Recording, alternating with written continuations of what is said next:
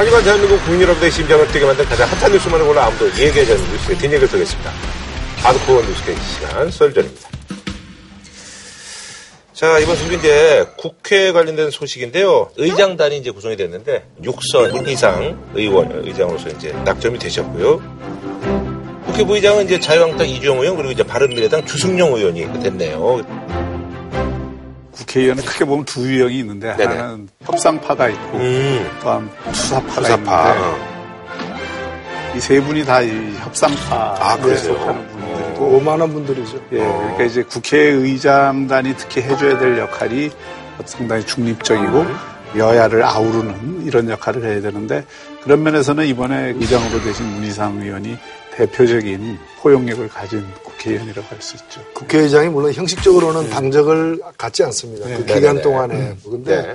늘그 속에서 기계적 중립을 지키거나 좋은 게 좋다는 식으로 꼭 가라는 뜻은 아니죠. 음. 시대적 요청에 부응해야 되는 음. 측면도 있으니까요. 그런 점에서 어, 문희상 국회의장 같은 경우에는 단순히 오만하기만 한 분은 아니라고 저는 보고 있고 나름대로의 계획 의지와 방향이 네. 아하. 분명히 있는 분으로 생각됩니다. 음.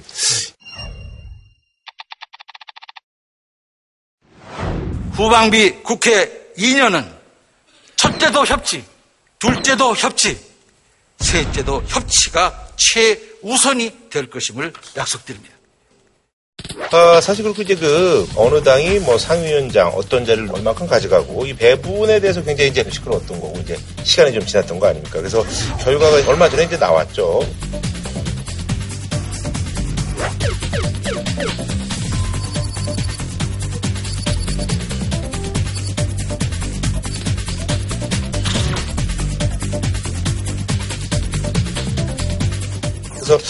가장 이제 뭐 주목이 되는 게 아무래도 이제 그 법사위원장 자리는 이제 어, 어디가 구할 것이냐. 예. 이번에 이제 자유한국당이 이제 법사위원장을 원했고 또 가져갔습니다. 민주당 입장에서는 법사위원장만큼은 자유한국당이 안 주려고 음, 했고 네. 또 저도 이제 지난 전반기 운영을 볼 때 야당이 하더라도 다른 야당이 해야지 그 자유한국당이 하는 건 문제 음. 지난번에 이제 권성동 위원장이었죠? 예, 지, 예, 지 적을 위원장. 하기도 했는데 예. 법사위는 보통 뭐 판검사나 변호사 출신들이 많이 하는데 법사위원들을 많이 하셨으니까 그뭐노 의원님이 우리가 설명하시는 게 나겠습니다. 법사위원장을 누가 하느냐는 국회의장을 누가 하냐가 맞물려 있는데 좀 잘못 알려진 게 많기 때문에 제가 네. 정리를 한번 해드리면 노태우 정부, 김영삼 정부 때까지는 룰이 있었어요. 음. 국회의장은 무조건 여당이 했습니다. 법사위원장 같은 경우에는 반드시 그 당시에 또 여당이 했습니다. 여여. 예, 여여가 했는데 이게 바뀌게 된 게 언젠가면 김대중 정부가 이른바 최초의 정권 교체라고 할 수 있는 네네. 식으로 등장을 하니까 그 당시에 자유한국당 전신이죠. 네. 거기서 이제 뭘 요구를 했는가 하면은 법사위원장 같은 경우에는 이제까지 여당이 해왔는데 음. 야당이 해야 된다.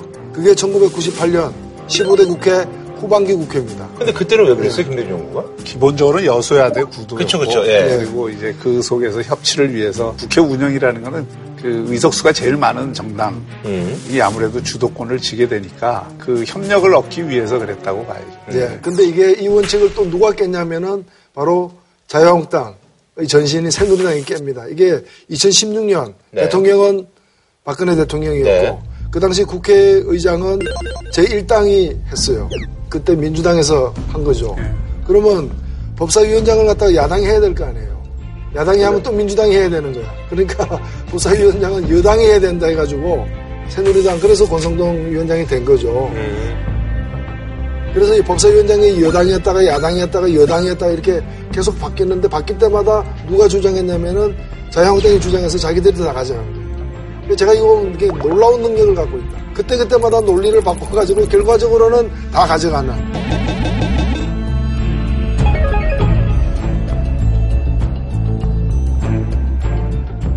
이거는 논리가 필요한 그냥 문제가 아니고?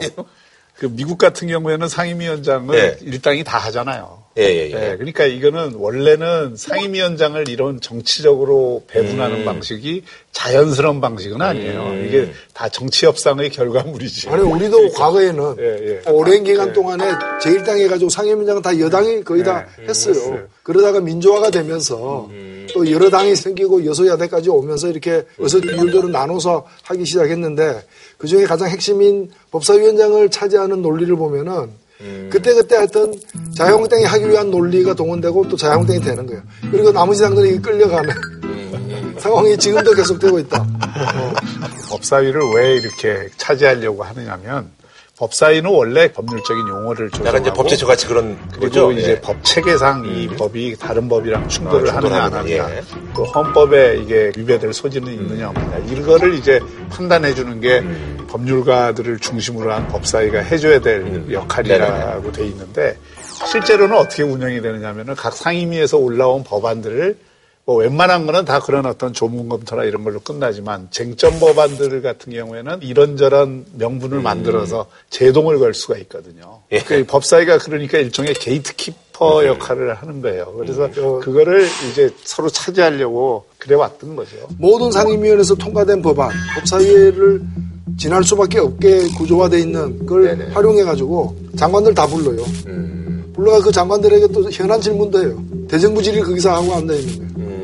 음. 그리고 법안에 대해서 마음에 안 들거나 문제가 있다 싶으면은 그걸 갖다가 계류를 시켜요. 네네네. 과거에는 통과 안 시키면 국회의장이 직권으로 상정을 했는데 네. 이제는 국회의장이 직권 상정 못 하니까 법사위 마음대로 해요. 그러니까 법사위가 국회 선진화법도 있기 때문에 음. 네. 무리하게 뭘 통과시킬 수는 없어요. 근데 묶어두는 역할은 마음대로 할 수 있는 거예요. 그래서 이미 여야가 합의된 법안인데도 아 이거는 위헌 소지가 있다. 이렇게 한마디 하면서 그걸 법안 심사 소위에 넣어가지고 몇 년씩 묶어둘 수도 있는 거예요. 그러니까 예를 들어서 상임위에서 통과를 했는데 나중에 당에서 검토를 해보니까 이게 어 이거 뭐 이게 문제가 있다 해서 당론으로 이게 반대할 수가 있는 거잖아요. 네네네. 그러면 그거를 이제 법사위를 통해서 제동을 거는 거죠. 모든 상임위원회는 예. 법안 심사 소위라고 소위원회가 하나 있어요. 근데 이 법사위에는 소위원회가 두 개가 있어요. 음. 그래서 1소위원회는 뭘한건 원래 고유 법안, 사법에 관련된 네네네. 법원, 검찰 예, 예, 이런 예. 거 하고 2소위원회는 타 상임위원회에서 넘어온 법안만 다루는데 어디가 인기 있느냐? 이겠네요. 이소위원회죠. 어. 저는 이소위원회 한 번도 못 가봤습니다. 가려고 해도 안 되는 거예요. 경쟁이 심해가지고. 어. 근데 이소위원회에서는 뭘 하느냐? 당론 입장에서 이 법을 묶어둬야 되겠다. 음. 그런 경우도 있지만 그것만 있는 게 아니고 예를 들면은 해당 부처에서 낸 법안도 이제 있는데 그 부처하고 나하고 할 얘기가 좀 있다. 우리 지역구에 그 부처에서 좀 해줬으면 하는 일이 네. 있다. 그러면 그 부처 법안은 아무거나 별 문제 없는 거 잡아두고 있는 거야. 그럼 그 부처에서 조사해보면 누가 잡고 있다. 이렇게 되면 가서 혹시 뭐가 필요하십니까? 개인적인 민원 해결을 또 이런 식으로. 네, 그런 식으로 하는 경우들도 아, 그래서 많습니다. 이제 그 의원들이 거기 가지고 그렇게 했으면. 아니 예. 옛날에는 법사위를 안 갈라 그랬어요. 아? 일이 많아갖고 아하. 법사위를 안 가고 법사위 아. 가면은 자기 지역구 못 챙기니까 아, 아. 예결위에 넣어준다든지 이렇게 해서 법사위 이- 일만 하면 예, 빼준다거나. 빼준다 이렇게 아, 했는데 그래요? 요즘 거꾸로 됐죠. 법사위가 딱 힘이 있으니까 아니 그런 말이죠. 요번에 이제 그 법사위원장 자리 이제 민주당이 가져가려고 했는데 그렇게 안 되고 대신 민주당이 이제 갖고 온 게 있잖아요. 아니요, 뭐 저는 법사위를 주고 뭔가를 거래했다는 세간의 의혹에 대해서는 뭔가를 받은 흔적이 없어요. 그냥 내주기만 한 거가 아닌가 음. 싶고 그 다음에 이제 민주당에서 그렇게 한 이유는. 그건 저 그래서 좀 미스테리라고 봅니다. 향후에 조사해서 알게 되면 말씀드릴게요. 예, 그래요. 아. 근데 이 상임위 협상에서는 원래 좀 야당이 뻗대면 음. 이게 국회 구성이 잘 안 되니까 음. 야당이 이 협상에서는 조금 유리한 아, 곳이 원래 있어요. 자체가. 네, 그런데 이번에도 이제 자유한국당과 바른미래당, 평화의당이 얻은 어, 위원회들을. 보면 소위 말해서 국회의원들 입장에서 알짜배기라고 할 수 있는 것들이 야당들이 많이 가져갔어요. 음, 야당이 이제 배를 그러니까 뭐, 예. 법, 법사위도 그렇지만 국토교통위원회라든지 예결위라든지 예결위도 그렇죠. 또 보건복지위원회라든지 또 산업통상 자원중소벤처위 환경노동위원회를 자유한국당이 가져갔기 때문에 지금 이 관련 법안들이 가장 많은 곳들이거든요. 네네네. 이게. 환노위 같은 경우에는 지금 노동관계 네네네. 그런 게 다 들어가 있죠. 그 교통 같은 경우는 부동산 관련 법들이. 거기 다 들어가 있는데 제가 조금 의문시되는 거는 지금 그 여당이 추진하는 법안들이 굉장히 많잖아요. 지금 네네. 이그 야당이 갖고 있는 위원장에 오히려 쟁점 법안들이 많고 실질적으로 법안 통과를 시켜야 되는 여당 입장에서는 제일 중요한 개혁 과제들이 있는 것을 그렇죠. 위원장들이 왜 야당에 다 줬을까? 학업의 뜻이 없는 것 혹시 아닌가? 그게 아니고요. 저는 박 교수님이 예리하게 지적을 하신 것 같아요. 예, 이거는 물론 이제 우리 추측인데 소위 말하는 이제 개혁까지 추진하면 저클릭한다라고 이제 비판받기도 하는 그 상임위원회는 거의 다 좋습니다. 음. 그 대신에 좀 정부가 우클릭 하려고 하는 게 아닌가라고 좀 의심받고 있는 위원회들, 정무위원회라거나 이런 데는 여당이 가져갔습니다. 음. 그렇기 때문에 이 상임위원회만 놓고 보면은 향후의 전국 운영이 좀 우- 우선해야 할 것 같다라는 합리적 의심을 갖게 만듭니다. 야당 핑계 대려고 그런 거예요? 약간 그러니까 더 마시게 과연 하려고 우리가 예, 하려고 했는데 저쪽에서 안 해줘 뭐 지, 지켜봐야 되는데 지금 이 그 국회에는 게이트키퍼가 둘 있습니다. 그러니까 문지기가 네네 하나는 국회 선진화법이고 그렇죠 예. 국회 선진화법 때문에 사실 쟁점 법안들은 180명의 네. 동의를 얻지 않으면 신속 법안 처리 과정에 올릴 수가 없어요. 네네 그러니까 그 신속 처리를 한다 해도 그 1년 가까이 걸리거든요. 330. 예, 예. 그러니까 이게 선진화법이 야당으로서 일단 무기가 주어져 있는 데다가 법사위원장까지 이번에 그 야당이 가졌기 때문에 사실 제동 걸려면 얼마든지 제동 걸수 있는 장치를 야당은 이번에 얻은 거죠. 그래서 그걸 돌파하기 위해서 나온 아이디어가 개혁입법 연대라는 걸 해가지고 거기서 이제 여러 개의 당들이 힘을 모아가지고 최소한 157명이라도 모으고 그 다음에 그걸 가지고 압박을 넣으면서 좀 추가로 한 2, 30명 더해서 한 180석 가지고 330일이 걸리더라도 한번 밀어붙여 보자 라는 아이디어까지 나왔는데 지금 상임위 배분되는 걸 보면은 과연 그런 의지가 있는지 걱정된다라는 지적도 꽤 있습니다. 아하. 자, 그럼 뭐 이제 자유한국당 소식을 조금 뭐 전해드리려고 하는데, 비대위원장인 김병준 예, 국민대 교수로 결정이 됐는데, 이분이 이제 뭐 비대위원장으로 가면 어떤 좀 변화가 예상이 되는지 뭐. 제가 보기에는 김병준 교수가 상당히 강한 의지를 갖고 비대위원장을 맡을 것 같아요. 네. 제가 보기에는 간단한 비대위가 될 것 같지는 않고 나름대로 굉장히 포괄적인 혁신을 추진할 가능성이 높다고 인적 봅니다. 청산이 뭐 뒤따를 것 같은데, 네, 그러면 뭐 저는- 반발도 굉장히 좀. 다만 제가 좀 우려되는 거는 김병준 위원장이 이쪽에 있었던 분이 아니기 때문에 예, 노무현 정권에서 이제 뭐 예. 의원들을 에, 충분히 알지 못하고 음. 또 정당 생활을 해보신 분이 아니기 때문에 정당 문화의 특수성 이런 것들을 잘 모르실 거예요. 음. 그래서 본인이 생각했던 것만큼 국회의원들이 만만치 않거든요. 음. 그래서 이거를 과연 돌파할 수 있을 거냐 네네. 이런 거는 좀 더 지켜봐야 네. 돼요. 비대위가 고칠 수 있는 병이 아니다. 음. 자유한국당이 현재 앓고 있는 이 병의 원인과 또 증상은 또 어느 한 사람이 그 와서 음. 해결할 수 있는 문제도 아니라고 생각됩니다. 자유한국당에 있는 분들, 특히 우리나라 이제까지 보수를 대변해 왔다고 자임하는 분들이 실질적으로 바뀔 의지가 있느냐? 아직까지는 발견하기 힘듭니다. 그래서 그에 따라서 달라질 문제지 뭐 비대위원장이나 비대위가 구할 수 있는 지금 상황은 아니다.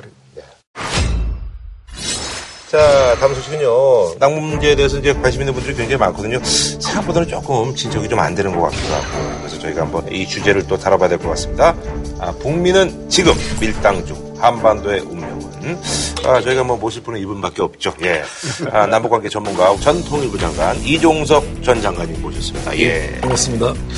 아, 사실 뭐 지난번에 이제 그 장관님이 나오셔가지고 야, 2, 3주 내에 아주 뭐 이제 가시적인 어떤 그 조치들이 좀 취해질 거라고 했는데 지금 어 그렇게 안 되고 있습니다. 예, 뭐 예측이 보기 좋게 틀렸습니다. 네네. 그래서 일단 저를 믿고 기대했던 여러분들한테는 너무 죄송하고요. 제가 그 이장관님 믿고 여기저기서 아 이거 그럴 거라고 아이, 저도 그랬는데 저도. 불편하게 됐어요. 사실 제가 그동안 후배 전문가들한테 방송이나 그 언론에 나가서 네. 그 단기적인 그런 전망을 하지 마라. 음, 아. 제가 항상 그 훈계처럼 얘기를 아, 했는데. 본인도 그렇게 하셨네요. 예, 근데 결국 제가 그 함정에 넘어가서 어. 얘기했습니다. 다만 사실 그렇게 이제 말씀하신 거 보면 그만큼 이제 좀 자신이 있었다는 얘기인데 그 분석에요. 예, 그 지금도 뭐 다만 말씀을 드릴 수 있는 거는 네네. 곡절은 있지만 음. 뭐 지금도 여전히 상황은 진전되고 있다고 보고 있고요. 그래서 저는 뭐 또 이런 말씀드리긴 뭐하지만 분명한 거는 조금 시간은 걸려도 뭐 말씀드렸던 것들이 다 이루어질 거라고 이렇게 보고 있습니다. 조금 시간이 걸려도라는 얘기는 뭐 지금 이제는 시간에 대해서 정확하게 제가 예, 단정적으로 말씀을 안 드리겠습니다. 예. 그래도 이제 좀 어, 약간 좀 뭐 함축적으로 해서 뭐 찬바람이 불면이라든지 뭐 이런 아유 뭐 찬바람이 불 때까지 낙엽이 질 때 예, 뭐 이런. 아무튼 뭐가 돼야 되지 않겠습니까? 아, 예, 예. 지난번에 싱가포르에서 북미 정상이 만났지 않습니까? 예. 사실 이 만난 것 자체가 큰 변화거든요. 예. 그렇죠. 정말 뽕밭이 그 바다가 되는 상전백회와 같은 변화인데 그 변화를 다 우리가 지켜보다 보니까 그 다음 날부터 계속 그렇게 바뀔 걸로 사실 기대했던 점도 있습니다. 당연하듯이. 예. 근데 실제로 그 다음날부터 부닥치는 현실은 6월 12일 날 합의를 구체화하는 아주 지난한 과정이 앞에 놓여 있는데 저는 요즘에 보면은 현실 진단과 전망에 대해서는 가장 평정심을 잃고 있지 않는 사람이 트럼프 대통령 같아요. 오히려. 어, 트럼프 대통령이 이제 하나하나씩 깨달아가면서 어, 아직까지 이거는 시간이 많이 걸리는 일이고 그러나 아직 포기할 일은 아니고 신뢰와 낙관을 가지고 한번 밀어볼 만하다라고 판단하고 있는 것으로 우리한테 보여준다는 거죠. 근데 하나 말씀드리고 싶은 건요. 트럼프 대통령이 그동안 자기가 한 방에 다 해결할 수 있다라고 얘기를 해가지고 많은 사람들이 어 정말 북한 핵 문제에 서로 주고받기가 그냥 한꺼번에 될 수 있나 보다. 빠른 시간 내에. 이렇게 환상을 여전히 갖고 있는데 트럼프는 이미 다른 세계에 가 있습니다. 이건 아니다.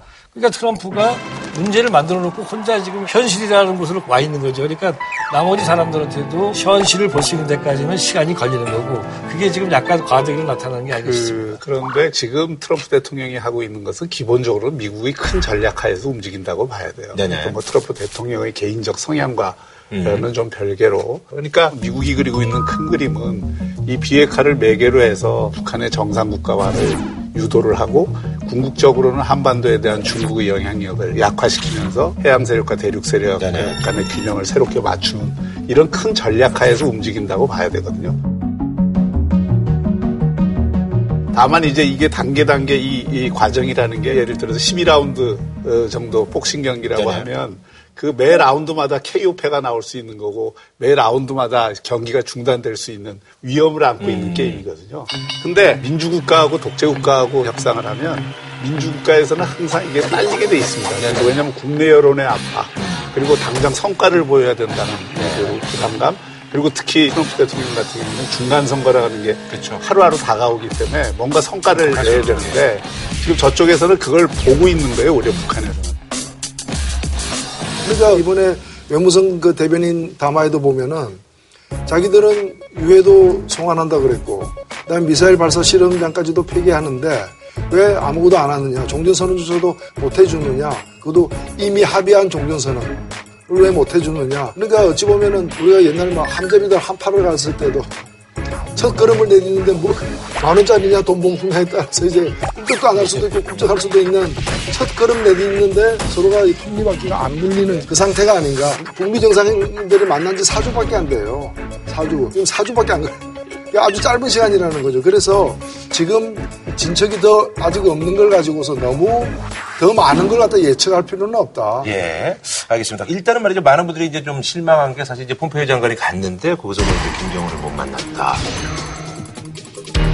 뭐 사실 유해와 관련돼서 회담을 하기로 했는데 약속도 일방적으로 이제 펑크를 냈는데 이런 부분에 있어서 조금 궁금해하시는 분들이 있을 것 같아요. 예. 이제 일단 폼페이오 장관이 평양 갔을 때 네. 김정은 위원장 만나지 못한 것은 네네. 지금 노 의원님 말씀하신 거랑 연결이 돼 있죠. 음. 북한 입장에서는 미국으로부터 어떤 걸 받은 건 없는 거예요. 한미연합 정, 중- 예, 정상.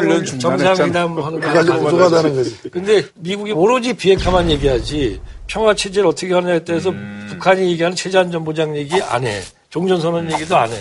그 다음에 뭐 북미 관계 개선을 위해 가지고 교류 정도 얘기들을 하려고 했던 것 같습니다. 근데 그런 것도 안 해 하니까 그러면은 굳이 만나서 뭐 할 거냐. 일단 지금 만나서 줄 선물이 없으니까 이번에는 만나지 않는다라고 이미 결정이 된 것 같아요. 국무장관 정도가 가면 그 정도는 다 조율을 하고 가지 않나요? 아니 근데 국무장관이 꼭 지도자를 만나라는 부분은 없습니다. 더욱이 김정은은 그러면서도 굉장히 정교하게 나름대로 전략을 세웠죠. 그러니까 폼피오 장관이 왔을 때 트럼프 대통령에게 보내는 친서 그것도 아주 우호적인 친서를 보냈잖아요.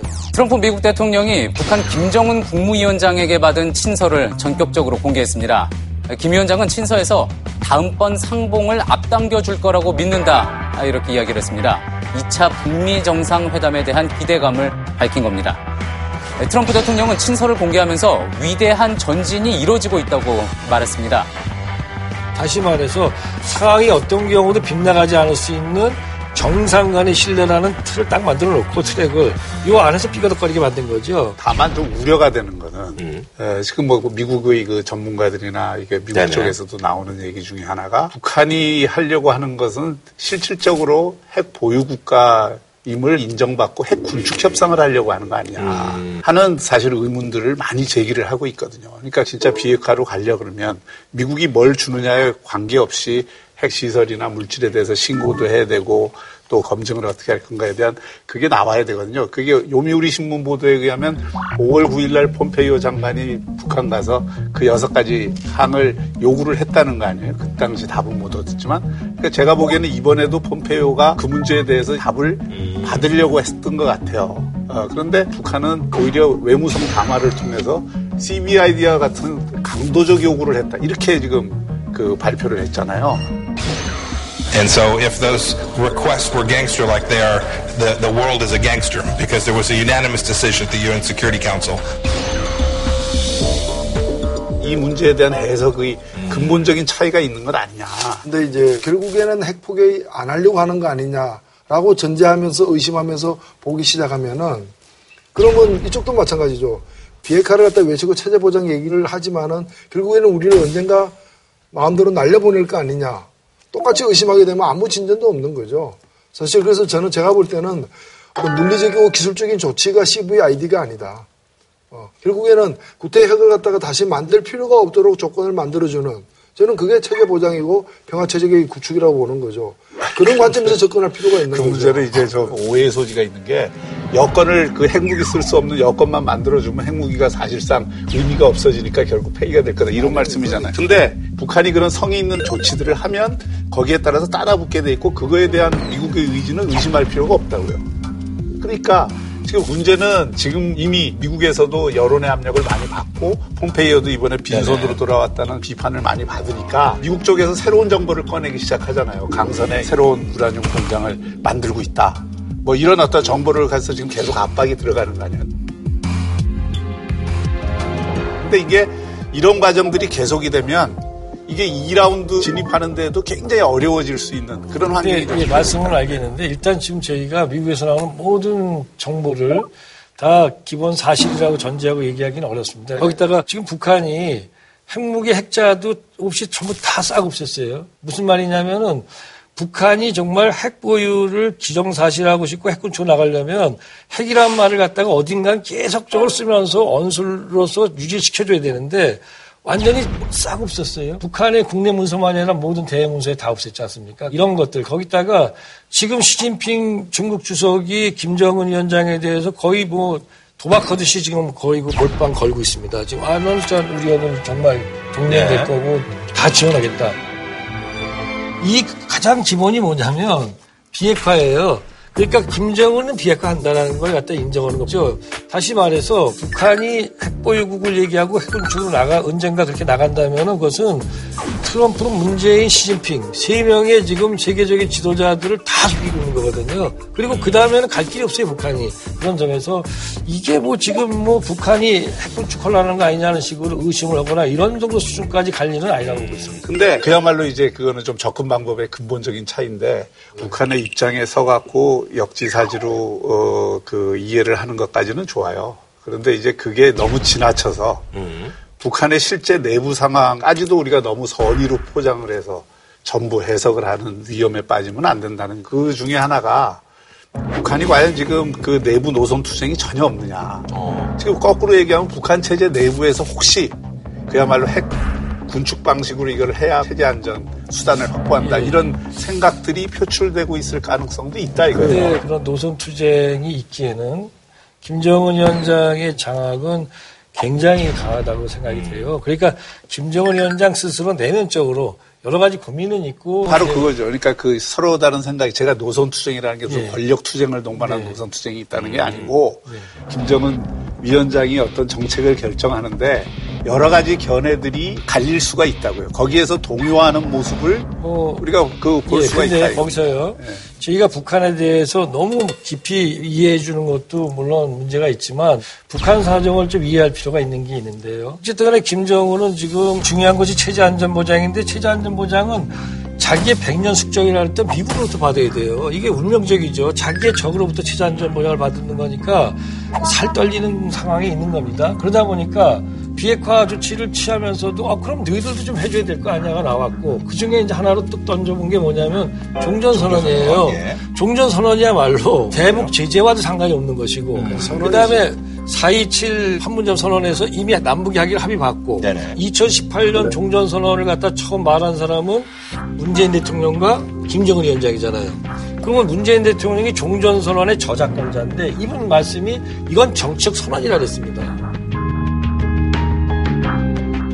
그 다음에 트럼프 대통령이 지난 6월 12일 싱가포르 북미 정상이 되면서 어 이거 좋은 건데 한번 이러면서 먼저 적극적으로 얘기를 했고 이런 거란 말이죠. 근데 트럼프 대통령도 그렇게 생각하는데 갑자기 미국의 관리들이 어 이거 말이야 비핵화가 안 됐는데 종전선언을 해주게 되면은 이거 우리가 북한에 대한 군사적 옵션 하는 거에 제약이 있는 거 아니야? 이런 식으로 생각하는 거예요. 그러니까 오히려 종전선언이라는 이걸 마치 카드처럼 협상 카드처럼 이미 트럼프 대통령이 아 이거 우리 종전선언 할 용이 있어요라고 말해놓은 걸 갖다가 지금 뒤로 수습을 해가지고 뒤로 포즈번에 집어넣고 나 이거 협상 카드야라고 말하고 있으니까 북한이 볼 때는 아 이거 너희들이 있자 그럼 너희들 것만 챙기고 비핵화만 챙기고 난 최대한 놈들 안 해줄 거야 이렇게 나올 수밖에 없는 거가 됐다는 얘기죠. 근데 저, 제가 궁금한데 종전선언의 그 의미를 네. 이게 장관님도 알고 여기 계신 분도 알고 저도 이제 들어서 얘기하는데 네. 미국 관리들의 그 북한 측의 의도를 그걸 일부러 모른 척하는 거예요? 그걸 진짜 몰라요? 그러니까 복잡하게 생각하는 거예요. 종전선언이 마치 뭔가 자기의 행동을 갖다가 규제할 수 있다 이후에 미국의 북한에 대한 어떤 군사적인 측면에서의 선택지 이게 좀 줄어들지 않겠냐는 거에 대해 걱정을 하는 것 같아요. 근데 그게 아니고 종전선언을 통해서 비핵화를 촉진할 수 있는 분위기를 만들자는 거잖아요. 그래서 저는 하여튼 빠 르면 빠를수록 좋다. 그리고 미국한테 설득을 해야 된다. 근데 문제는 요즘 와가지고 뭐 언론에 나오는 거 보면은 유엔 총회 때 9월 달에 한다. 그것도 좀 마땅치 않아요. 아니 사실은 이- 이번 8월 15일이 분단 73년 아닙니까? 분단을 해소하기 위한 그런 노력을 할 수 있는 날 8.15 때도 할 수 있는 거란 말이죠. 저는 미국이 그렇게 안 하리라고 봅니다. 그 트럼프 대통령 이 이게 제재를 풀지 않겠다. 뭐 하기 전에는 북한이 비핵화에 관한 구체적인 조치를 하기 전까지는 제재 안 풀겠다. 종전선언도 같은 맥락이 있는데 왜냐하면 지금 중간 선거가 가까우고 있잖아요. 그렇죠, 그렇죠. 공화당에서도 지금 한미 연합 그 군사훈련 중단한 거에 대해서도 협상 카드를 너무 일찍 썼다. 트럼프 대통령에 대한 비판이 그냥 빗발같이 지금 나오고 있거든요. 그래서 전략적으로 이거를 협상 카드로 쓰지 그냥 이거 다 내놓지는 않는다 이게. 근데 이 종전 선언이 사실 단순한 선언만은 아니에요. 미국 입장에서 볼 땐 특히나 과거에 이스라엘하고 이집트가 이제 한참 오래됐지만 그 카터 대통령 때입니까? 캠프 데이비드에서 만나가지고 종전 선언하고 1년 후에 평화 조약까지 이르는 그 과정이 있었는데 사실 제가 볼 때는 종전 선언을 안 하겠다가 아니라 어느 타임에 종전선언부터 시작하는 체제 보장 프로그램을 밟을 것인가 그게 아직 지금 합의가 안 돼 있는 첫 교착 상태인 거죠. 그래서 북한 우선은 한두 개, 세 개 정도 좀 보여줬으니까 뭔가 묵직한 거 하나는 달라. 훈련 중단 가지고는 안 된다고 지금 하는 거기 때문에 종전선언이 아니더라도 뭔가를 보여줄 필요는 있는 거예요. 미국이 모든 걸 다 자기 뜻대로 할 수가 없습니다.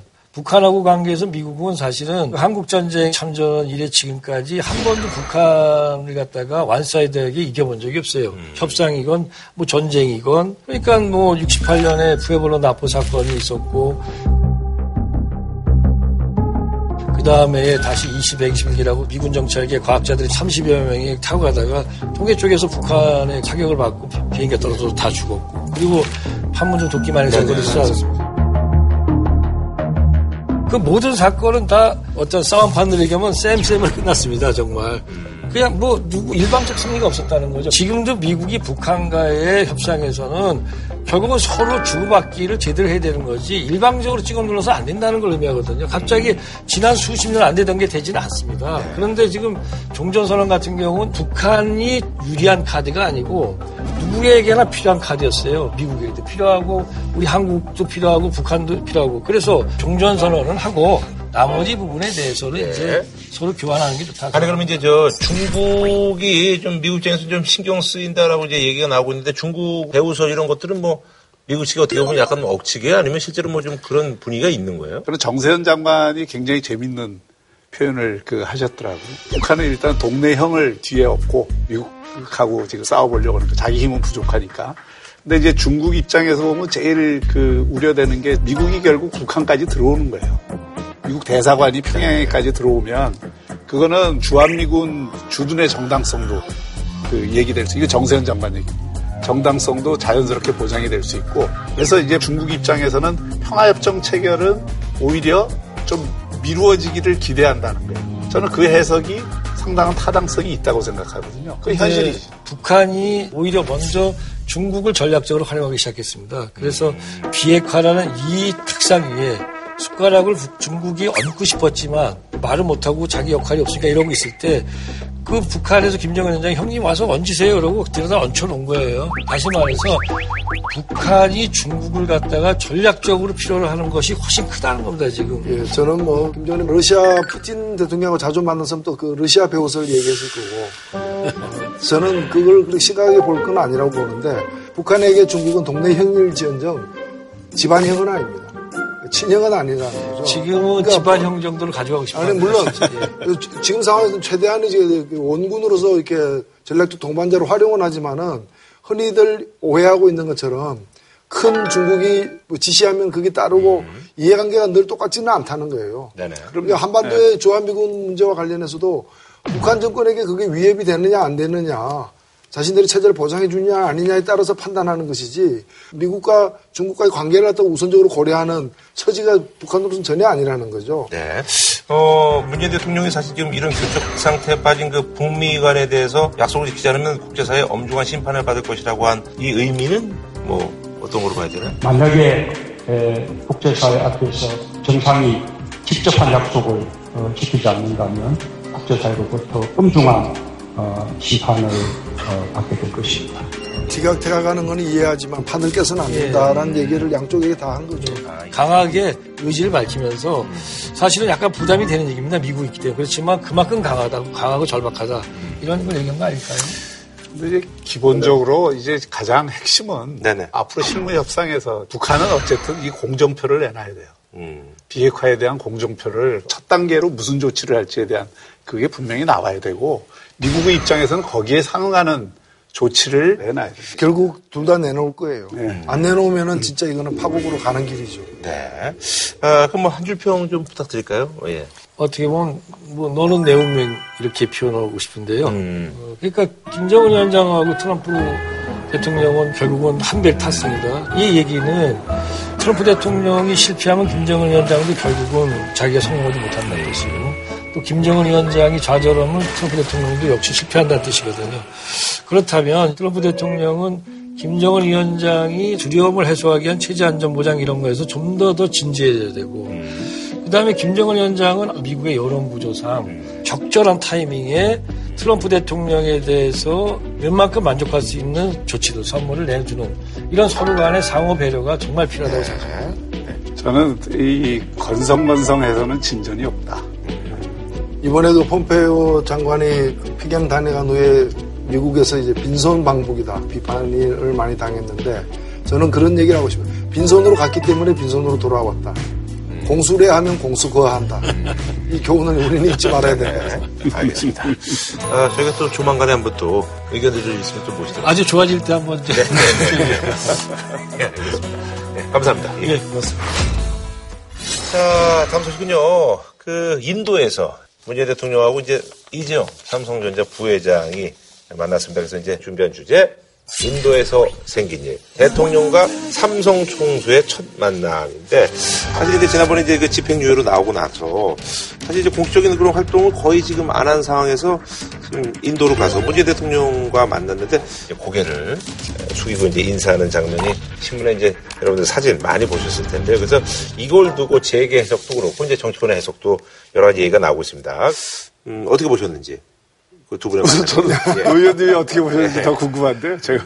예, 뭐 폴더 인사라 그러더라고요. 저는 그건 처음 들었는데 세 번 인사했다고 예, 그러더라고요. 뭐세 번인가 네 번 했는데 뭐 대통령이 그런 주요 기업의 총수를 만날 수 있죠. 네네네. 그거 안 만나는 게 이상한 거죠. 그렇죠, 그렇죠. 예. 과거에는 너무 그런 사람들만 만나거나 음. 또는 이제 잘못된 만남, 응집실에서 뭐가 오간다거나 이런 의혹이 있어서 문제이지 만난 것 자체는 저는 뭐 그렇죠. 자연스러운 일부러 역차별할 수는 없는 거고, 예. 왜 이게 화제가 되느냐. 네.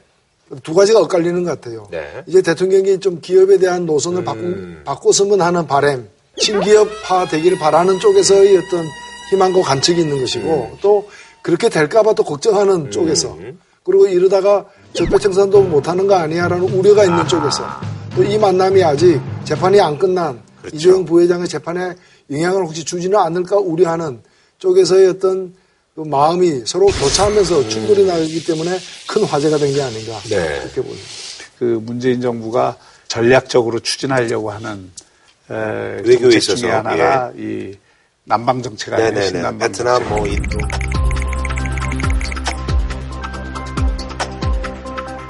어제 인도네시아를 국빈 방문한 문재인 대통령은 베트남과 아랍에미리트 연합 순방에 나선 문재인 대통령이 문재인 대통령이 나렌드라 모디 총리와 만나 함께 간디 기념관을 방문했습니다.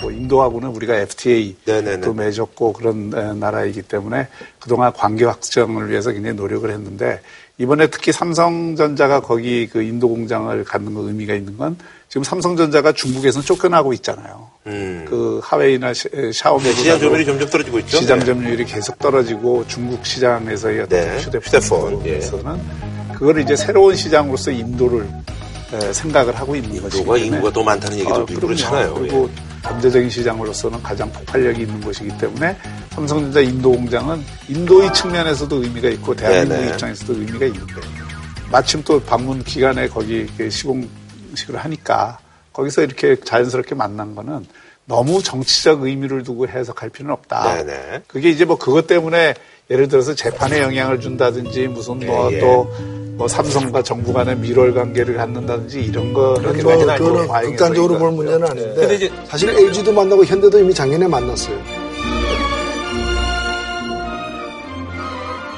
그런데 이제 이번 만남이 그왜 의미가 되냐면은 현 정부 들어서면서 과거의 그 어떤 국정농단이나 적폐 때문에 수사받은 사람들 네네. 그런 기업인들은 대통령이 미국 가거나 어디 가거나 갈때 뒀었죠. 경제 사절에서 예. 다 빠졌어요. 음. 특정해서 빠졌어요.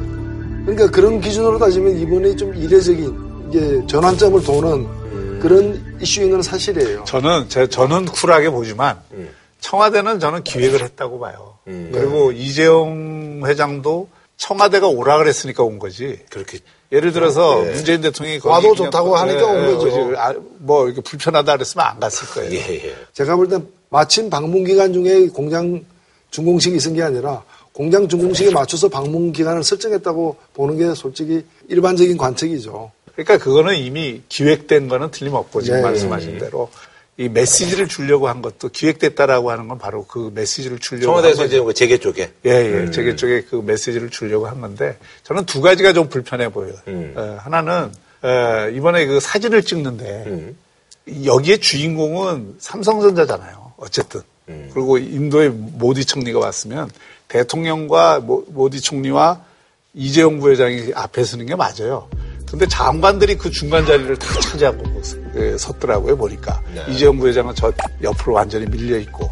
이 그림 자체가 대기업 회장보다 정치적으로 이 의전도 먼저 받아야 되는 이런 문화를 극복을 네. 못했구나 하는 네. 제가 굉장히 좀 불편했고 보기에. 음.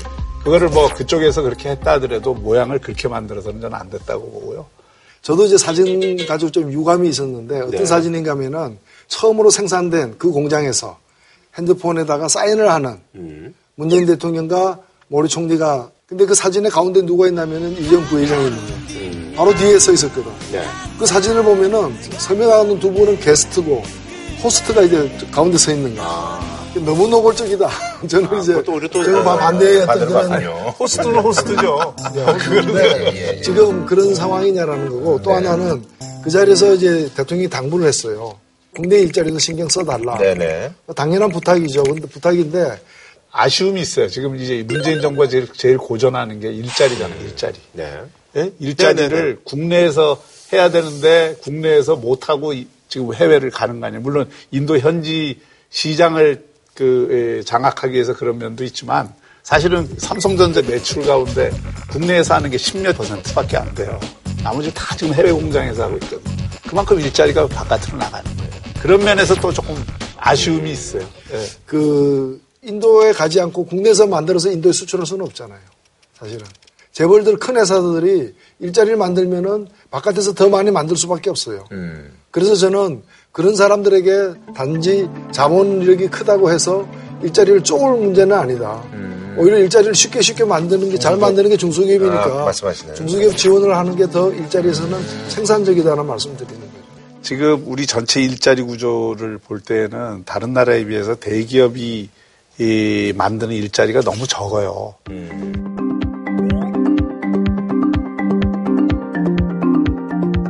대기업이 일자리를 이 게으르게 창출을 하고 있는데요. 그그 이유 중에 하나가 노동시장 문제와 관련이 돼 있어요. 그러니까 대기업 입장에서 지금 지금과 같은 여건 하에서 일자리를 여기서 계속 늘리기가 굉장히 부담스러운 여건들이 돼 있다고요. 사실은 생산기지가 굳이 그렇게 많이 해외로 안 나가도 되는데 지나치게 많이 나가 있는 측면도 있는 거거든요. 하여튼 여기에 대해서는 한 말씀 네, 또뭐 드려야 될 것 같은데 예, 예. 삼성전자가 2010년에는 국내에서 고용한 인원이 9만 5천 명이었어요. 그런데 2016년에는 9만 3천 명이 돼요. 한 2천 명 감소하는 상황이에요. 근데 해외에서 고용한 사람을 보면 같은 기간인 2010년에는 9만 4천 명 비슷했어요. 네네네. 국내하고 해외가. 네. 근데 2016년에는 21만 5천이에요. 그러니까 해외에서는 확 느는데 국내에서는 거의 안 는다. 그렇죠. 그거 볼 수 있는데 그럼 그 이유가 뭐냐? 여러 이유가 있겠죠. 한 가지 이유만은 아니겠지만 말씀하신 대로 국내 노동시장이 워낙 경직되고 고임금이어서 그렇다. 그러면은 인도에 공장 만들지 말고 우리나라 사람들에게 인도 수준의 월급을 주면서 국내에서 만들 거냐? 그건 아닐 거 아니에요. 아, 그건 아니죠. 그건 또 불가능하지 않습니까? 네네. 그래서 여러 가지 경제력이 향상되면서 근로조건도 향상됐는데 이 근로조건을 갖다 해외에 나가 있는 그 제3세계의 근로조건으로 낮춰야 된다는 얘기로 오해될 수 전혀, 전혀 그렇지 않죠. 거꾸로지. 거꾸로 오히려 국내에서 좋은 일자리라고 우리가 보통 얘기하는 거는 대기업이나 공공부문이 다 갖고 있잖아요. 대기업이 그런 좋은 일자리를 많이 늘리는 게 전체적으로 일자리의 질을 높이는 가장 좋은 거예요. 이거를 억지로 낮추라는 얘기가 아니라 노동시장의 유연성을 도모를 해서 기업들이 좀 더 편하게 고용을 할 수 있도록 이렇게 만드는 여건들을 만들어줘야 국내에서 일자리를 그래도 유지를 하거나 늘리려고 하지 지금 이런 그 형태로 딱 막혀 있으면 국내에 있는 생산 기지들 공장들도 해외 이전을 계속 촉진하는 결과가 나타나고 그러니까 이게 더 쪼그라들게 돼 있어요 지금. 그러면 어떻게 되느냐?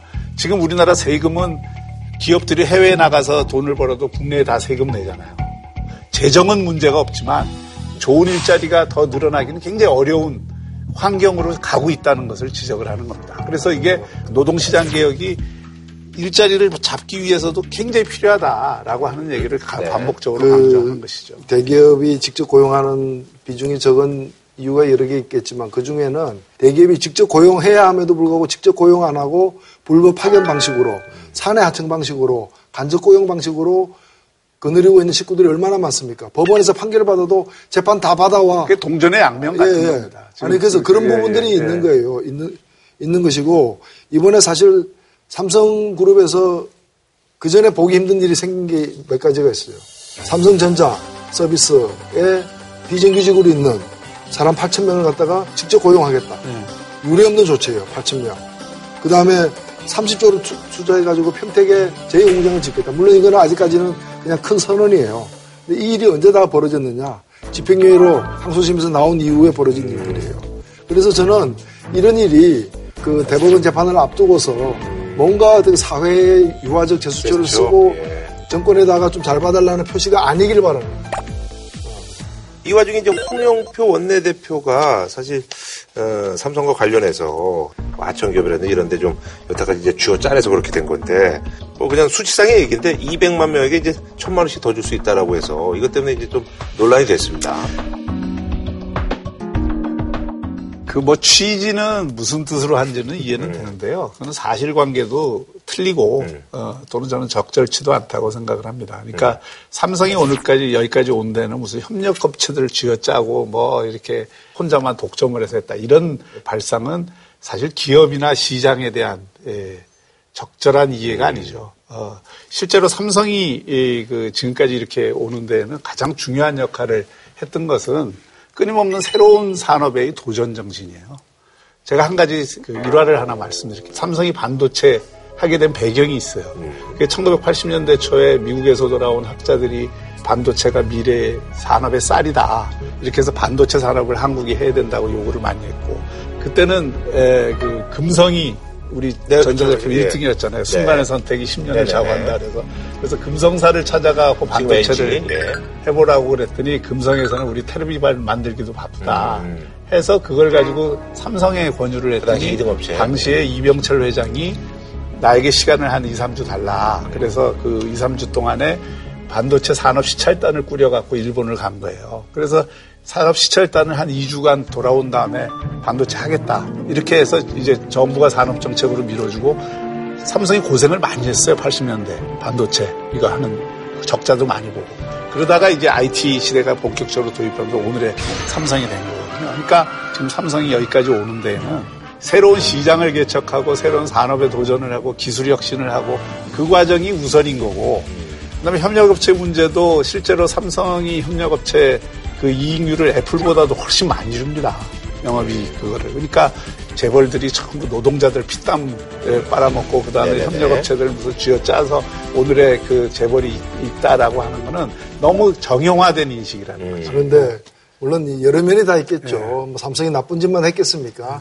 근데 예를 들면 왜 아직도 노동조합을 제대로 허용하고 있지 않는가? 또 온갖 탈법, 불법을 행위를 다 동원해가지고 노동조합을 갖다가 이렇게 탄압하는데 삼성 같은 거대한 기업이 왜 그런 불법 행위에 나섰는가? 왜 삼성 반도체 같은 데서 그 직업병 하나 인정하지 않아가지고 도대체 얼마를 아끼려고 수많은 사람들 갖다가 가슴에 피멍들게 만들었는가? 그 많은 걸 물려받으면서 그, 세- 그 세금을 안 내기 위해 가지고 온갖 비싼 변호사들 다 동원해가지고 삼성 에버랜드 사건 같은 거 재판 맡기고 맡겨가지고 그래가지고 수십조를 갖다가 상속받는데 낸 세금이라는 게 100억도 안 되는 그런 상황을 만든 건 뭐냐라는 거죠. 그래서 그런 인식이 있기 때문에 네네네. 이제 이- 지금 홍영표 위원장 얘기는 그렇게 뭐 천만 원씩 뭐 200만 명에게 나눠주자 그거 불가능한 얘기죠. 그리고 해서도 안 되는 거리고 다만 그런 식으로 좀 페어플레이를 하지 않고 오히려 법망을 더 피해가지고 자기의 부를 갖다가 이렇게 축적하고 이윤을 탐했던 그런 사실에 대한 어떤 경종을 울리는 지적이라고 네. 생각합니다.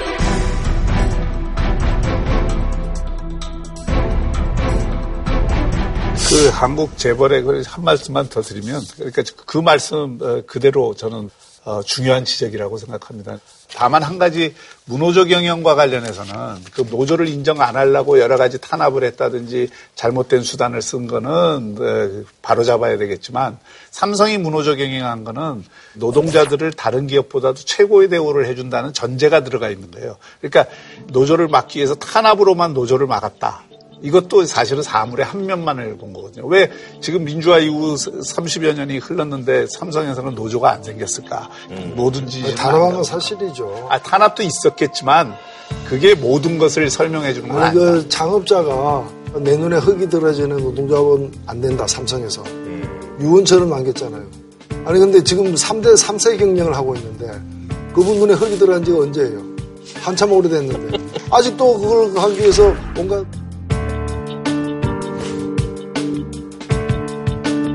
알겠습니다. 뭐 한 줄평 좀 부탁드리겠습니다. 아까 홍영표 원내대표 어, 발언과 관련해서 네. 편견을 거둬야 세상이 제대로 보인다. 네. 저는 뭐 인도에서의 만남, 우리 만남은 우연이 아니야. 되풀이 되는 전 세계 역사 속에서 우리의 과거와 현재를 되돌아보고 미래까지도 조심스럽게 예측해보는 시간입니다. 썰전 세계사 평행이론 시간입니다. 아, 그래서 썰전에서 저희가 처음 예, 인사를 드리는데 과거사 그리고 현재의 기막힌 평행이론을 파헤쳐 주실 분입니다. 일명 time slip 역사 저술가 함규진 교수님 모셨습니다. 예, 반갑습니다. 예.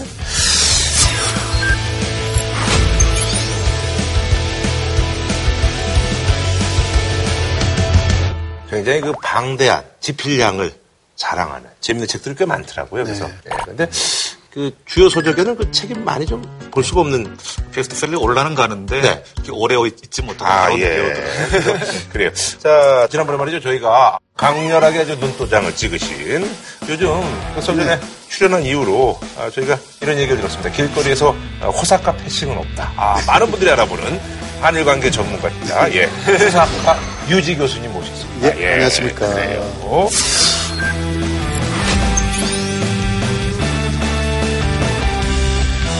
아, 아주 요즘 뭐 여성분들이 뭐 교수님 뭐 알아보고 너무 귀엽다고 뭐 이런 얘기가 좀 있다고 하는데요. 아, 예. 그 학생들도 저 보고 음. 항상 귀엽다고 합니다. 촉보고 미남이다라기보다 아. 귀엽다라고 아, 하니까 그래요? 약간 좀 어 이거 무슨 뜻인지 생각합니다만은 예, 네. 어떻게 저기 나이 60이 넘으셔가지고 또 이렇게 귀엽다는 아. 얘기도 듣고 이러니까 참 좋으시겠어요. 저 50대라고 생각하고 있습니다. 예, 예, 예.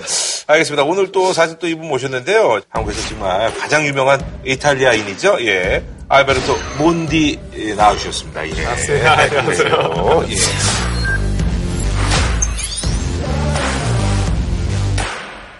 얼마 전에 이제 저기 다니던 회사도 이제 그만두고 이제 자유롭게 방송을 좀 하시려고 하신다고. 아, 그만둔 지 거의 1년 넘었고 음. 3년 동안 회사도 다니고 변성을 하다 보니까 네. 쉽지 않죠. 가족도 아. 있고 애기도 있으니까. 아, 괜히 정리했다 뭐 이런 생각 안 하세요? 전혀 그렇지 아. 그래요?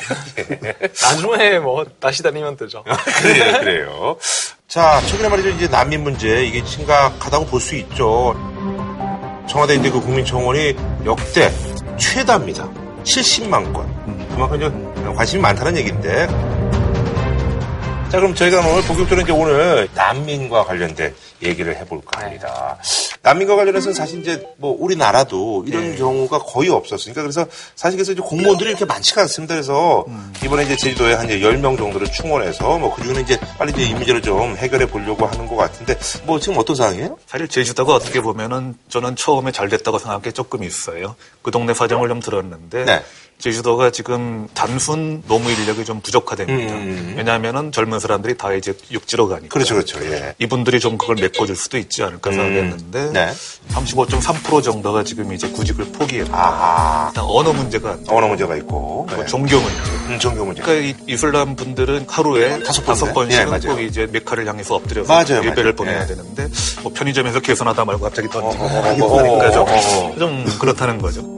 그리고 뭐 심지어는 약간 일을 했는데 음. 그냥 임금을 받지 못하고 쫓겨나고 음. 그런 경우도 있다고 들었습니다. 유럽 같은 경우만 하더라도 이슬람들이 이제 뭐 곳곳에 있으니까 이런 부분에 있어서는 그것도 좀 익숙해져 있기도 하고 익숙해져 있기도 하죠, 진짜. 또 음. 이슬람교의 여러 종류 있다고 볼 수가 있어요. 좀 더 극단적인 이슬람교도 있고 그렇지 않은 것도 음. 있고 사실 다들 하루 다섯 번 시간에 맞춰서 기도하는 거 아니에요? 그냥 편하게 근무 시간에는 그렇게 기도 음. 아. 안 하시는 분들도 많고 사실 사람마다 다 좀 다르게 봐야 된다고 하는데 아무래도 아직까지 사실 경험도 부족하다고 볼 음. 그렇죠. 수가 있으니까. 이런 호혜도 생기고 그런 음. 선입견도 생기는 거죠.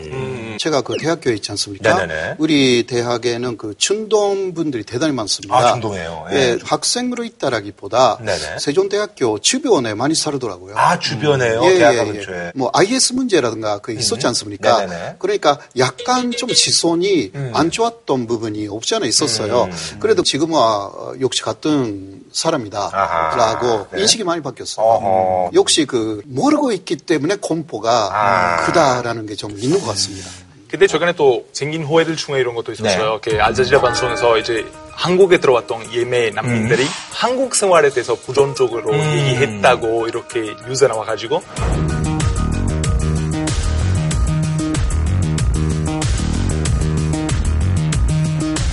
온라인에서 이 뉴스 많이 돌면서 음. 아, 무래도 한국에서 이론이 별로 좋지 않았어요. 근데 또 나중에 보니까 인터뷰 내용을 왜곡한 그. 가짜 뉴스였다고.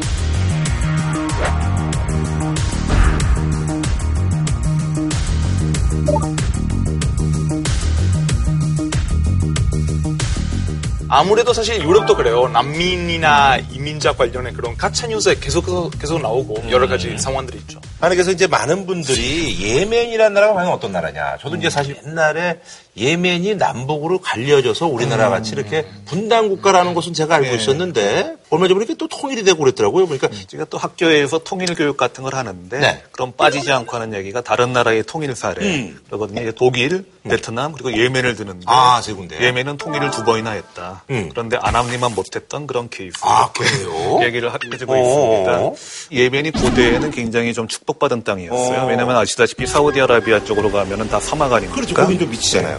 근데 이 예멘은 이제 홍해하고 이제 아라비아만 그쪽에 돼 있어가지고 어. 상당히 괜찮아요. 이제 투목이 우거지고 그래서 행복의 아라비아. 그리고 이제 그 밑이 바로 이제 바다 건너가면 에티오피아인데 음. 에티오피아에서만 있던 커피가 일로 넘어가면서 아, 예. 모카 아시잖아요. 네네네. 그 모카 항이 예멘에 있었습니다. 아. 거기서 커피가 전 세계로 퍼졌거든요. 어, 예멘에서요. 네, 그래서 지금 이제 커피의 이제 한 종류, 모카 커피가. 되는 거죠. 역시 뭐 아는 게 많으시네요. 예. 감사합니다. 어쨌든 예, 예, 예. 근데 그 예멘이 16세기 넘어가지고 이제 오스만 제국한테 정복을 당했어요. 그러다가 다시 19세기 영국하고 이제 터키 하고 싸웁니다. 네네네. 그래가지고 절반 나눠 갖자. 북예멘은 오스만 투르크가 가지고 남예멘은 잘라가지고 영국이 가지고 오, 이렇게 예. 된 거예요. 그러다가 이제 1차 세계대전 끝나고 오스만 제국이 무너지면서 북예멘은 독립을 합니다. 그 다음에 이제 2차 대전 끝나고 나서 북예멘은 우리 남한처럼 이제 자유민주공화국이 되고 남예멘은 그때 소련이 도와줘요. 그러다 보니까 사회주의 공화국이 됩니다. 그러다가 이제 석유가 1980년대에 발견되는데 네. 우리가 이제 합쳐가지고 충분히 잘 먹고 잘 살 만한 그런 음. 기반이 만들어진 거 아닐까? 음. 우리 통일할까? 그럴까? 아. 해가지고 1990년에 통일을 해요. 아, 자발적으로 이제 예, 논의를 해서. 서로 합쳐가지고. 그러니까 어. 독일보다 좀 더 앞당겨서. 아, 그래요? 예. 그런데 그 다음부터 우리 갈등이 더 심해지는 아. 거예요. 왜냐하면 상당 기간 동안에 한쪽은 사회주의에서 한쪽은 자본주의에서 있다 보니까 사고방식이 다르고 음. 석유를 특히 누가 더 많이 가질 거냐 그런 거 가지고 서로 싸웁니다. 음. 결국은 견디다 못해가지고 1994년에 남예멘이 다시 우린 독립하겠다. 아, 다시 쪼개져요? 네, 다시 오. 쪼개지죠. 그랬더니 또 그걸 북예멘이 가만 안 놔둬. 그래서 바로 전쟁을 합니다. 어. 군사적으로 몰고 들어가가지고 이제 이번엔 군사적으로 통일을 해버리는데 아. 그러니까 두 번 통일이 된 거죠. 어, 그러네요. 하지만 그게 별로 좋지 못했다. 그 다음부터 2014년에 거기서 종교 문제까지 나와가지고 오. 지금 완전 내전이 심해져서 사람이 살 만한 곳이 아닌 거죠. 예, 그런 상황이군요. 그래서 보면 제가 보기에 우리하고 좀 비슷해요. 어떻게 보면 이제 외세에 의해서 분단이 됐다. 네네. 그 다음에 서로 같은 민족이니까 통일하자는 말도 있지만 음. 서로 이제 반감도 있고 이념적인. 대립도 있고 동서의 요충지다 보니까 자꾸 외세가 개입을 해가지고 뭔가 이렇게 가만히 안 놔두는 것도 그렇고 그런 면에서 좀 동정심이 가기도 아, 하고 그래서. 한편으로는 우리가 이제 통일 과정이나 남북한 과정에서 뭘 까딱 잘못하면 우리도 예멘처럼 되지 않나 걱정도 공교롭게도. 예멘이라는 예. 나라가 또 우리하고 역사적인 평행이론이라고 예. 하긴 그렇습니다만 어쨌든 그런 좀 비슷한 면이 좀 있네요. 우리 이제 사실 한국 남 문제를 이제 해외는 지금 일본의 시각은 어떻고 저 유럽의 시각은 어떤지 어떻게 보고 있어요? 예. 일본이 대단히 그 지금 그 한국의 제주도 예멘 난민 사건을 잘 보고 있습니다. 아, 예주시하고 있다. 예, 예. 그 이유는 한국이 아시아에서 최초로 난민 법을 제조한 나라로 네네네. 난민 선진국이라는 인식이 좀 있었습니다. 아, 그래도 관대한 정책을 일본에서는. 예, 예. 일본에서는 그 난민 인정법이라는 것은 있는데요. 네네. 그러나 전체적인 난민만 인정합니다. 아, 그러니까 예를 들면 예멘 난민 같은 것은 전체적인 난민으로 보기는 어렵다고 합니다. 음. 왜냐하면 내전이지만 어느 쪽인가에 속하기 때문에 아. 예 전체적인 난민이라는 것은 그 나라에서 박해를 받는 사람들 그런 얘기죠. 그러니까 네. 전체적인 사상이나 어. 어, 또 종교라고 해도 그 예멘은 둘까지 있기 때문에 음. 어느 쪽인가에 속해 있으면 이게 난민이 되기 어려운 거죠. 네, 그러나 한국은 그런 것도 난민이라고 인정합니다. 음. 네, 그러나 일본은 전적인 난민만 인정하기 때문에 0.2%밖에 인정하지 않습니다. 어, 그러니까 1000명 신청하고 2명 정도밖에 동의하지 않는 게 일본이고요. 그러나 그런 선진 난민법을 갖고 있는 한국에서 갈등이 생겼기 때문에 한국이 어떻게 대처할까 이게 잘 보고 있어요. 지금 그래요? 일본이. 예를 들면 일본의 시각에서 보면 북한에서 내려온 사람들도 난민으로 보는 것입니다. 아하. 그리고 조선족도 네네. 경제적 난민으로 음. 보는 시각이 좀 있습니다. 거기에 대해서는 아직 관대했다 한국이 어떤 면에서는. 네네네. 네, 그러나 역시 인종이 좀 다르고 아하. 그 준동이라는 그 미지의 세계에 네네네네. 대해서는 상당히 배타적으로 나간다. 근데 일본은 전체적으로 배타적인데 음. 그러나 일본은 그 전식적으로 들어오는 외국인에 대해서는 오히려 늘리고 있습니다. 아, 정신- 다르죠. 아, 그렇죠, 그렇죠. 왜냐면 일본 이렇게 동남아 분들이 꽤꽤 있으시더라고요. 많고 그 예. 저번에도 제가 일본에 갔는데 네. 편의점은 굉장히 많이 아, 외국분들이 외국 사람들이에요. 중동 아. 사람들도 되게 많아요. 어허. 저희 예멘 난민 사건에 대해서 유럽 언론에서 그래도 두 가지의 반응 보였어요, 음. 사실. 견전적인 반응은 뭐라고 하냐면 미리 걱정하고 대비하는 게 아하. 좋다고. 왜냐면 유럽 같은 경우는 사실 준비 안 돼 있는 상태에서 난민 수용을 하기 어. 시작하는데 지금 별로 그렇죠. 좋지 않잖아요. 예. 그러니까 아무래도 한국 입장에서 빨리 대비하는 게 좋다고 음. 그런 반응도 있고 또 부정적인 반응도 보였어요, 사실은. 음. 왜냐하면 사실 논란 대비 들어왔던 난민 수도 굉장히 적은 편이고 그리고 실제로 지금 난민 인존율이 굉장히 낮아요. 제가 알기로는 2%안 되는 걸로 아, 알고 2%. 있는데 이거는 0.2%죠. 근데 한국도 인존율이 너무 낮기 때문에 어허. 이거 너무 어수적이고 아. 좀 과하게 방어적인 태도 아닐까. 음. 인존차별주의자라는 말 나왔던 언론도 있고 약간 두 가지 반응이 있다고 볼 수가 있어요. 아무래도 사실 이제 이번에 이제 그 이탈리아가 이제 그 정권이 바뀌어가지고 거기에 이제 그 화두가 사실은 난민이잖아요. 아, 제가 얼마 전에 그 이탈리아 아, 갔다 왔습니다. 아, 갔다 오셨어요? 아, 베네치아도 갔다 오고, 어, 피렌체도 갔다 오고, 아, 트리에스테도 갔다 왔기 때문에 아, 조금은 알죠. 발음이 예. 맞습니까? 어, 예. 아, 트리에스테. 트리에스테. 예, 그래요. 완벽해요. 예. 여기 있는 것보다는 좀 낫죠. 그래서 어, 갔다 왔으니까. 아니, 그나저나 지금 사실 이제 이유는 사실 이제 정권이 바뀔 정도로 사실 이게 굉장히 중요한 문제잖아요. 남미 분위기가 아주 거세지고 있죠. 예. 그러니까 요즘은 사실 이탈리아도 그랬고 오스트리아도 그랬고 맞아요, 헝가리도 그랬고 맞아요. 다 남미에게 약간 적대적 세력이 정권을 잡았잖아요. 그래서 이탈리아 같은 경우는 사실 지난 한 5년 동안 남미 굉장히 적극적으로 도와주고 음. 수용을 하고 그런 나라였는데 여론이 안 좋아지면서 음. 정권이 바뀌었고 지금 보수적인 전당을 가지고 있기 때문에 전당 대표가 마테오 네네네. 사람이 지금 내부 장관인데 그분은 더 이상 난민들이 아예 도착하지 못하겠다고 그렇게 말씀하셨고 실제로 지금 그렇게 하고 있어요. 지난 한 달 동안 이제 난민 구조선 두개 들어왔는데 아예 입항 거부하고 강경하게 그렇게 나가고 있고 그리고 이탈리아뿐만 아니라 오스트리아랑 독일도 이제 따라오고 있어서 독일은 원래 저 난민에 대해서 굉장히 관대했어요. 굉장히 그러니까 메르켈, 메르켈이 그랬는데 그 7월 16일에 독일의 선택지라는 새로운 전당이 좀 있습니다. 완전히 포스이고 난민에 대한 아주 강력한 반대 어허, 네네네. 입장. 근데 그 사람들이 한 이유가 일본어를 배워야 된다. 아. 예, 일본이 국경을 너무 잘 관리하고 있다. 아, 그래요? 예, 예, 예. 그러니까 난민 인정률이 0.2%. 우리가 그건 잘하고 있는 거라고 예, 그, 생각하는 그게 미국에 있는 KKK라든가 네. 있잖아요. 네. 거기도 일본을 배워야 된다.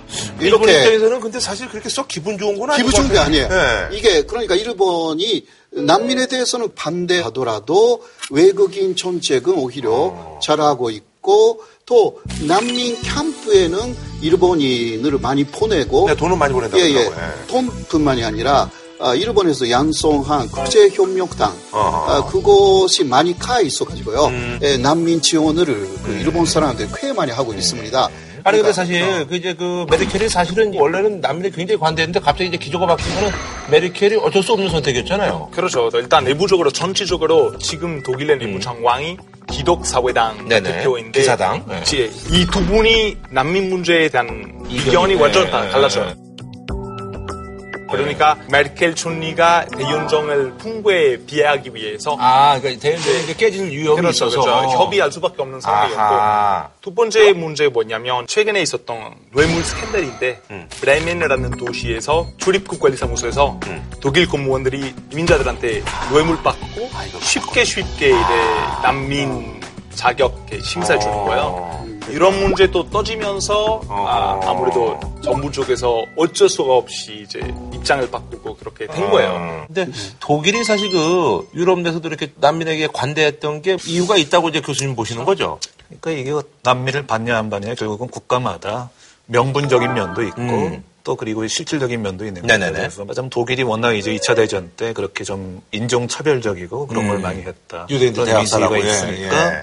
그거를 좀 희석시키기 위해서 음. 우리는 좀 난민들을 많이 받아주겠다. 관대하게, 어. 그런 명분적인 게 있다고 하면은 또 독일과 그리고 사실 일본이 음. OECD 국가 중에서는 유일하게 지금 인구가 줄고 있어요. 음. 예, 예. 맞아요, 맞아요. 터키 사람들께서 거기 가서 엄청 뭐 일하고 그래가지고 국가대표 보면은 저기 외지 이런 사람들 다 터키 사람 아, 아니에요? 그렇죠. 예. 네. 거기 보면은 독일에서 난민 반대하는 사람들이 아하. 깃발이 있어요. 그러니까 비르목이라고 해가지고 음. 갈색 바탕에다가 까만 십자가가 나오거든요. 음. 갈색은 게르만 민족을 뜻해요. 네네네. 까만 십자가는 기독교 전통을 음. 뜻하고 이거 외 사람들은 나가라는 거예요. 아하. 그거 굉장히 어떻게 보면 좀 배타적인 그런 깃발이네요. 그렇죠. 예. 그러면서 일장기를 같이 흔들어. 일장기는 왜 흔드냐 그랬더니 음. 아까 말씀하신 것처럼 일본은 우리처럼 이렇게 인구가 줄고 있는데도 안. 받는 얼마나 훌륭한 나라. 그거 같이 흔들지 아, 않았어요? 네요. 예. 그게 조금 그 오해가 있는 예, 부분은 예. 난민은 제가 받아들이지 않지만. 예. 그러나 어, 아, 그 노동자로서의 그 외국인은 계속 수용하고 그렇죠. 있습니다. 음. 근데 난민하고 그 천식 이민 혹은 노동자 비자로 오는 사람들에 대해서는 천책이 전혀 다릅니다. 그러니까 요새는 그 뭐 독일에 그러한 전당이라든가 KKK 같은 사람들이 뭐 일본을 배우라라고 하니까 오해를 좀 받기 시작했는데 네네네. 그 이전에는 오히려 외국인에 대해서 대단히 잘하는 나라 그러한 평이 좀 있었고요. 알겠습니다. 교수님께서 말씀하신 것처럼 사실 유럽에서 저희 보낸 게 난민을 그렇게 많이 수용하는 이유가 그거예요. 난민을 그렇게 많이 수용하는 이유가 그거예요. 그 연금 제도 이렇게 유지하기 위해서. 인구가 줄어들고 있고 네, 초저출산 맞아요. 네, 맞아요. 사회이기 때문에 20년, 30년 후에 지금의 그런 복지제도, 어. 연금제도 유지하려면 아. 결론은 많은 난민들을 수용할 수밖에 없는 거야. 자, 그런 말이죠. 사실 저희가 난민에 대해서 한번 저희가 한번 좀 역사적으로 한번 좀 짚어봐야 되는데 유엔 설립 때 최초로 이제 도움을 받은 음, 난민이 바로 이제 한국이었다. 그 이제 한국에서 결국 한국 전쟁이 벌어져서 600만 명의 난민이 생겼다고 합니다. 그랬기 때문에 여기서 이제 1950년 12월에 운크라 한국 재건당이라고 해서 유엔에서 생겨요. 그래서 이 난민들을 어떻게 돌봐줘야 되느냐 그런 음. 거를 맡아준 거죠. 이것이 발전해서 지금 유엔 세계 난민 기구가 된 거예요. 아, 그래요? 그러니까 결국 이제 유엔 차원에서 난민 인정을 받고 아하. 처음 도움받은 나라는 우리 한국이다. 한국이다. 되는 거죠. 어, 그렇군요. 아니, 근데 이제 난민들이 어쨌든 간에 뭐 처음에는 이제 특정 지역에 몰려 살잖아요. 그러면서 또 거기에 이제 독특한 문화가 또 꼽히는 경우도 있지 않나요? 그렇죠. 그러니까 아무래도 어울려 살기 힘드니까 음. 그냥 좀 약간 좀 안 좋은 쪽으로 되겠죠. 음. 아무래도. 그래서 홍콩에 지금은 좀 바뀌어졌는데 구령성처라고 있는데 네네네. 중국 영화에서도 많이 암흑가처럼 나오는 음. 곳입니다. 거기가 말하자면 국공내전이 벌어져서 아. 이제 국민당 계열은 이제 대만으로 다 도망을 갔는데 네네네. 도망 못 간 사람들. 그런 사람들이 거기 홍콩 쪽에 구령성처라는 곳에 들어가가지고 음. 일종의 뭐 슬럼가 내지는 암흑가를 형성하고 살았던 거죠. 네. 일본에는 물론 난민은 아니지만 그 중국인 거리 가 굉장히 많이 만들어지고 아, 있어요. 차이나타운, 지금. 네. 차이나타운인데 그냥 차이나타운이 아닙니다. 도쿄 바로 옆에 있는 그 가와구치라는 시가 있는데 가와구치. 거기는 그 어, 일본어가 사라졌어요. 아, 그래요? 예, 예. PC방에 들어가도 일본어 차판이 없습니다. 아, 그래요? 예, 그러니까 보통 일본말, 그 다음에 중국말, 한국말, 그런, 네. 그런 식으로 네. 표시로 되어 있잖아요. 예. 그거 아니고 거기 들어가면 중국말밖에 없다는 아, 거예요. 지금 그 정도로 모르는 사이에 그렇게 됐다고 합니다. 근데 되게 즐거워하시네요. 그게 그러니까 일본의 베타성을 조금 타파하는 사례로서 저는 어떤 면에서는 근전적으로 보는 거예요. 똑같이 요즘 독일에서 어. 난민들을 수용을 하면서 독일 북부에 중대라는 조그만 마을이 있는데 네네네. 거기 인구가 원래 100, 200만 명밖에 안 됐어요. 음. 근데 지금 독일인이 200만 명인데 난민들이 750명이에요. 아. 독일인의 3배 정도 됩니다. 220명이 독일인데 이제 난민 마을이 돼버린 거예요.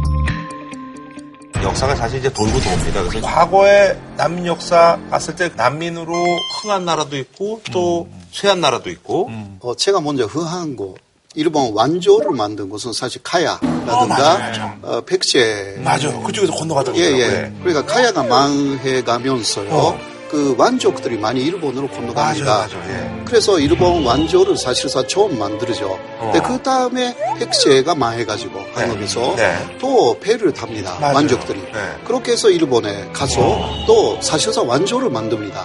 근데 그거는 난민들이 가서 하나의 새로운 정권을 만들었다라는 그러한 사례가 되는 것입니다. 그래서 일본 그 왕족의 그 혈통이 백제라는. 네, 백제. 근데 일본 사람들은 백제입니다. 그걸 인정하고 있어요? 그 사실상 알고 있죠.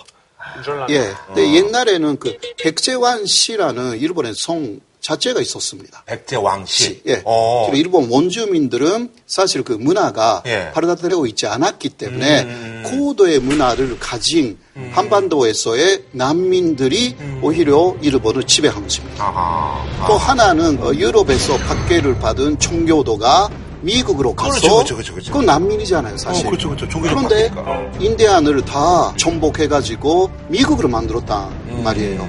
미국이란 나라가 방금 보신 것처럼 어떻게 보면 난민 덕분에 흥했다 볼수 있는데 임전 입장에서는 망한 케이스거든요. 음. 그렇죠, 그렇죠. 그렇죠. 사실 그러면 우리나라도 한 번 망했습니다. 난민 아, 때문에. 그래요? 제일 먼저 고조선이 예.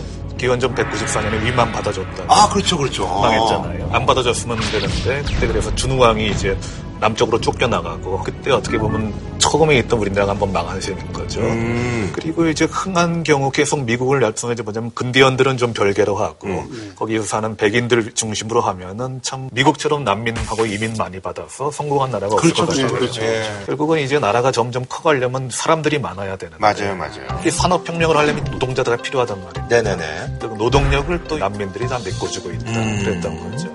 그 다음에 잘 아시다시피 제2차 세계대전 때 유대인들 박해가 이제 나치 독일에서 이루어지니까 거기서 아인슈타인을 비롯해가지고 음. 노벨상을 몇 개씩이나 탈 수 있는 그런 우수 인력들이 이제 또 미국으로 건너가서 음. 20세기 이후를 미국의 세기로 만든 거죠. 아하. 우리가 대표적으로 알고 있는 존 F 케네디. 네. 이 사람은 아일랜드 난민의 후손인 거죠. 음. 그리고 버락 오바마, 음. 케냐 난민의 아들, 음. 그리고 스티브 잡스, 시리아 난민의 아들. 음. 이민과 난민을 잘 받아들여가지고 이렇게 좁게 성장시켜서 기회를 제공하는 그런 것도 여태까지 가지고 있었죠. 음, 참아 이러니하네요. 사실 이제 트럼프가 네. 사실 이제 참 아이러니하네요. 사실 이제 트럼프가 네. 사실 이제 멕시코에 이제 장벽을 설치하고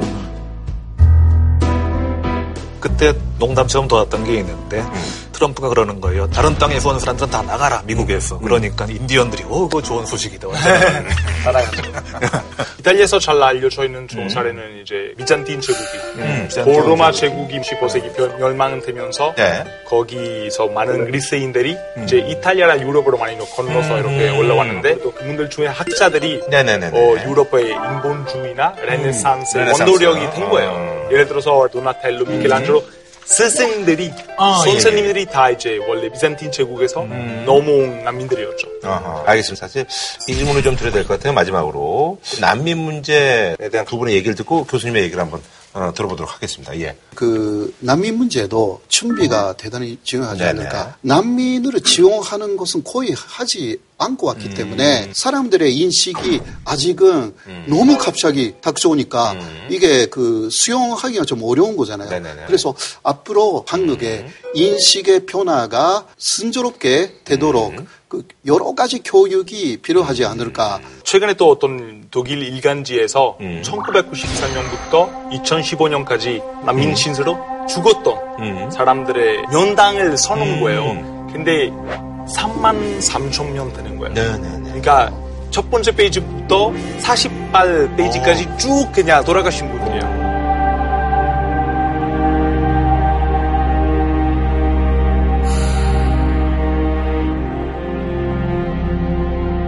그리고 뭐 전 세계인 그런들의 관심을 받았던 그런 사건들이 또 있었잖아요. 네네네. 옛날에 뭐 이렇게 시리아 네 살짜리 네. 예. 시리아 얘기도 있었고 꼬마, 뭐 어. 4개월짜리 쿠마 얘기도 음. 돈사 음. 한 그런 얘기도 있었고 음. 그러니까 어떻게 보면 결론은 어쩔 수 없이 죽어가는 그런 인간들이잖아요. 그러니까 음. 어, 도덕적으로 고려해야 되는 문제 아닐까 이런 음. 생각이 또 들고 말씀하신 것처럼 이제 난민의 문제는 그러니까 인권의 문제거든요. 네네. 지금 사람이 물에 빠져 죽어가는데 저 사람이 우리 말은 할 줄 아나? 음. 나와 같은 인종인가? 뭐 뒤져보면 주머니에 돈은 있을까? 이런 거 따지고 구하는 거 아니잖아요. 일단 구해놓, 구해놓고 봐야 되는 거죠. 음. 네네. 그러니까 그런 면이 있는데 한편으로는 또 그렇습니다. 네. 거기 난민에 대해서 어떻게 왜 인류애를 생각해봐라. 음. 거의 사회 지도층에 계시는 분들이 음. 많이 말씀을 하세요. 네네네. 근데 보면 그게 잘 안 먹힙니다. 왜냐하면은 난민에 대한 어떤 불안감이나 혐오감 음. 그런 게 분명히 우리한테 있거든요. 네네네. 당신들이 난민 데리고 살 거냐. 음. 근데 그것이 나쁘다고만 볼 수가 없는 거예요. 우리가 세금을 내 가지고 결국 우리 삶을 더 불안하게 만들고 우리가 왜 해야 돼? 그러니까 민주주의적인 얘기거든요. 네네네. 그러니까 그 말을 기울여야 됩니다. 어떻게 하면 우리가 이 시점에서 우리 한국의 현실에 맞는 난민 정책 법률을 세울 수가 있을 것인가. 함께 협의해서 결과를 도출해 나가야 된다는 거죠. 네네. 알겠습니다. 한 줄 평좀 부탁드릴까요? 예. 난민 정책 한국에서 이제 시작이다. 아, 이제 시작이다. 2400년 전에 그리스의 철학가 그 소크라테스가 음. 이런 말을 했었어요. 저는 어, 아테네나 그 그리스 시민이 아니고 세계의 시민이다. 음. 2000년 후에 아직까지 이 부분을 공감하는 사람들이 또 그렇게 많지 않고 모두는 정말 누구에게나 뭐 외국인이나 난민 될 수 있기 때문에 오히려 좀 역지사지 마음으로 이 부분을 좀 바라봐야 되지 않을까 싶어요. 네 네. 난민들이 갖고 있는 공포 그리고 난민들에 대한 공포 네. 우리 모두 손잡고 한번 해결해 보자. 네. 알겠습니다. 아, 오늘 뭐, 나주고 너무 감사드립니다. 예. 아, 저희는 아, 다음 주에 찾아뵙도록 하겠습니다. 한우 특등심은 명인 등심에서 문화상품권을. 진한 국물 썰렁탕 도가니탕 전문점 푸주옥. 공무원 강의는 에듀피디, 모국어 습득 방식 튼튼 영어, 신선한 초밥 다양한 즐거움 쿠쿠, 치킨의 별이 다섯 개 티바 두 마리 치킨에서 백화점 상품권을 드립니다. JTBC